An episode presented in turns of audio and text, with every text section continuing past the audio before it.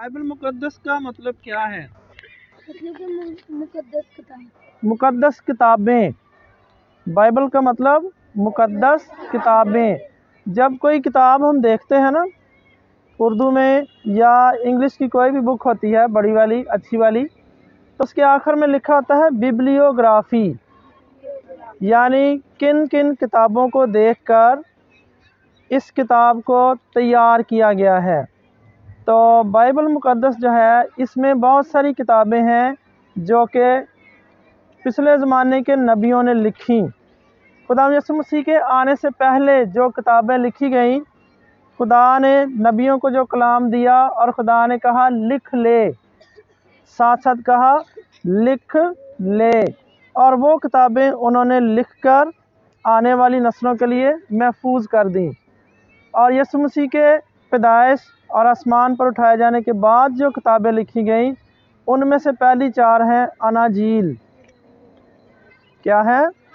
अनाजील, जिसे हम कहते हैं मत्ती की अंजील, लूका की अंजील, मरकस की अंजील, यूहन्ना की अंजील। असल में अंजील एक ही है, खुशखबरी एक ही है। लेकिन चार लोगों ने, चार शागिर्दों ने अपनी अपनी नज़र से उसको लिखा। जिसने खुदा यसु मसीह को जैसा पाया, उसने उस हवाले से एक अंजील, एक किताब लिख दी। दूसरे ने यसु मसीह में कोई और खूबी देखी। उसने उस खूबी को वाजे करते हुए किताब लिख दी। इस वजह से इन चारों किताबों को इकट्ठा किया और उसके बाद रसूलों के अमाल, यानी जब रसूलों पर रूल कुदस नाजल हुआ यसु मसीह ने आसमान पर जाते वक्त कहा था जब तक तुम्हें आसमान से कुवत का लिबास ना मिले, यहीं ठहरे रहना। और ईद पैंतीकोस के दिन उन पर रूल कुदस नाजल हुआ और उन्होंने शोले की सी फटती हुई ज़ुबानें अपने ऊपर आते देखी और उनके ऊपर वो ठहर गईं और वो सारे तरह तरह की ज़ुबानें बोलने लगे। उनमें से बहुत सारे लोग जो वहाँ इकट्ठे हुए थे, यरूशलेम में इकट्ठे हुए थे तो उनमें से सारी दुनिया में से लोग आए हुए थे। कुछ हिंदू थे, कुछ अरबी थे, फ़ारसी थे, अंग्रेज़ थे, हित्ती थे, फ़र्जी थे, अमूरी थे, मिस्री थे, और वह सारे अपने अपने मुल्क की बोली बोलते थे। एक दूसरे की ज़ुबान नहीं समझते थे। लेकिन जब रूल कुदस शागिर्दों पर नाजल हुआ तो उन्होंने जो ज़ुबान बोली, जिस ज़ुबान में वो खुदा की तमजीद करने लगे तो सारे लोगों को ऐसे लग रहा था जैसे ये तो मेरी ही बोली बोल रहा है। और उन्होंने एलानिए कहा, यार, ये गलीली नहीं है क्या? क्या ये नासरत के रहने वाले नहीं हैं? क्या ये यहूदी नहीं है? लेकिन ये कैसे बोल रहे हैं कि हम सबको लगता है कि ये हमारी ही ज़बान बोल रहे हैं? ये रूल कुद्दस की पाक तासीर थी। तो कहने का मतलब ये है कि यसु मसीह के आसमान पर उठाए जाने के बाद जब रसूलों पर रूल कुद्दस नाजल हुआ। तो उसका बयान जिस किताब में लिखा गया और फिर रसूलों की अ, सारी खिदमात जो लिखी गई उसको कहते हैं रसूलों के अमाल। रसूलों के अमाल। चारों अनाजील के बाद रसूलों के अमाल हैं। और इसके बाद जब रसूल दूसरे इलाकों में गए दूसरे मुल्कों में गए शहरों में गए समुंदर पार गए और उन्होंने जाकर यसु मसीह की अंजील वहाँ जाकर सुनाई। यसु मसीह की अंजील, यानी खुशखबरी। अंजील का मतलब ही खुशखबरी है। और खुशखबरी क्या थी? क्या थी खुशखबरी? असल में है क्या? यसु मसीह खुदा का बर्रा है जो दुनिया के गुनाह उठा ले जाता है।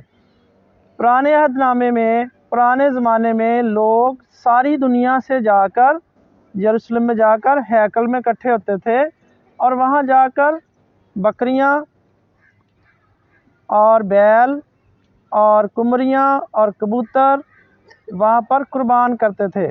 खुदा के हजूर में जाके कुर्बानी देते थे उनकी और अपने गुनाहों का कफ़ारा पेश करते थे कि जो सज़ा हमने उठानी है और हमारा खून बहाया जाना है। ये जानवर जो है, हम उसके इवज़ पेश करते हैं। तो आए खुदा, तू हमें बख्श दे।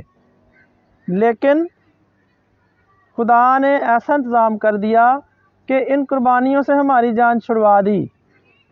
खुदा ने अपने कलाम में कहा कि बकरों और बछड़ों का खून हमें कामल कुर्बानी कामल नजात अता नहीं कर सकता।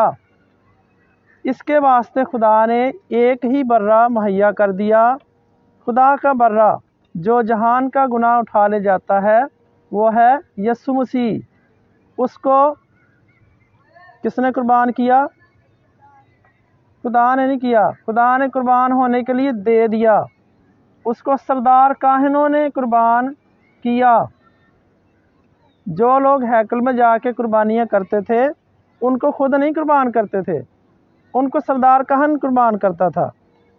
वो जाकर उसको दे देते थे और वो उसे कुर्बान करते और उसका खून सरदार कहन लेकर पाक मकाम में जाता था। साल में सिर्फ़ एक बार, हर महीने नहीं, हर हफ़्ते भी नहीं। और वहाँ पर जाकर उसका खून मजबा के सींगों पर लगाते थे। और फिर खुदा उसको अगर कबूल कर लेता तो कुर्बानी देने वाले के गुनाह माफ़ हो जाते। और खुशखबरी यही है कि खुदा ने एक बर्रा मुहैया कर दिया, यानी यसु मसीह, जो दुनिया का गुनाह उठा ले जाता है और अपना ही खून लेकर वो पाक मकाम में चला गया, खुदा के पास। और वहाँ खुदा के दाने हाथ पर बैठा है और मुकदसों की शिफायत करता है। शिफायत का मतलब सिफारिश करना, वकालत करना। वकील होते हैं ना अदालतों में, जज के सामने कहते हैं, नहीं जी, ये मेरा जो मदई है ना ये बिल्कुल बेकसूर है। इसने गुनाह नहीं किया इसने चोरी नहीं की इसने डाका नहीं मारा। वो फिर उसके सबूत पेश करता है। देखो जी ये उस वक्त तो ये उस जगह है ही नहीं था। और फिर उसका पुराना रिकॉर्ड भी पेश करते हैं कि नहीं ये बड़ा अच्छा शख्स है। ये हर रोज़ स्कूल भी जाता है और वहाँ जाकर क्लास में बैठता है। बार बार बाथरूम नहीं जाता, पानी पीने नहीं जाता, बहाने मार के कंटीन भी नहीं जाता। और ये जो कुछ इसको सिखाया जाता है, उसको लिखता भी है। ठीक है, ये होती है वकालत सिफात करना। हाँ जी, कुछ मुंडे ने जड़े इंज करते हैं कुड़ियाँ भी इंज कर दया कल मुंडे नहीं। अच्छा शगिर्द फिर ये खुशखबरी थी जाकर उन्होंने दूसरे इलाकों और मुल्कों में सुनाई।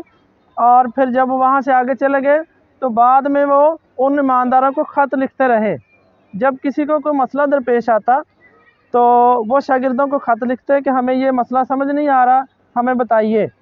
तो वो उसके जवाब में जो ख़त उन्होंने लिखे, वो है खतूत, जो रसूलों के माल के बाद लेकर मुकाशफा की किताब से पहले तक लिखे गए हैं। जो पौलुस रसूल का ख़त है, ग्रंथियों की कलीसिया का नाम, अबरानियों की कलीसिया ठीक है? सुनते हैं ना ऐसे?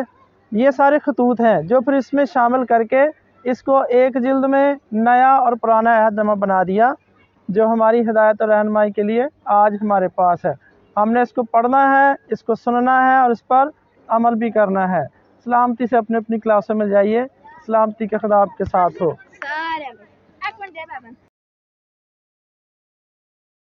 नहीं गंदे हाथ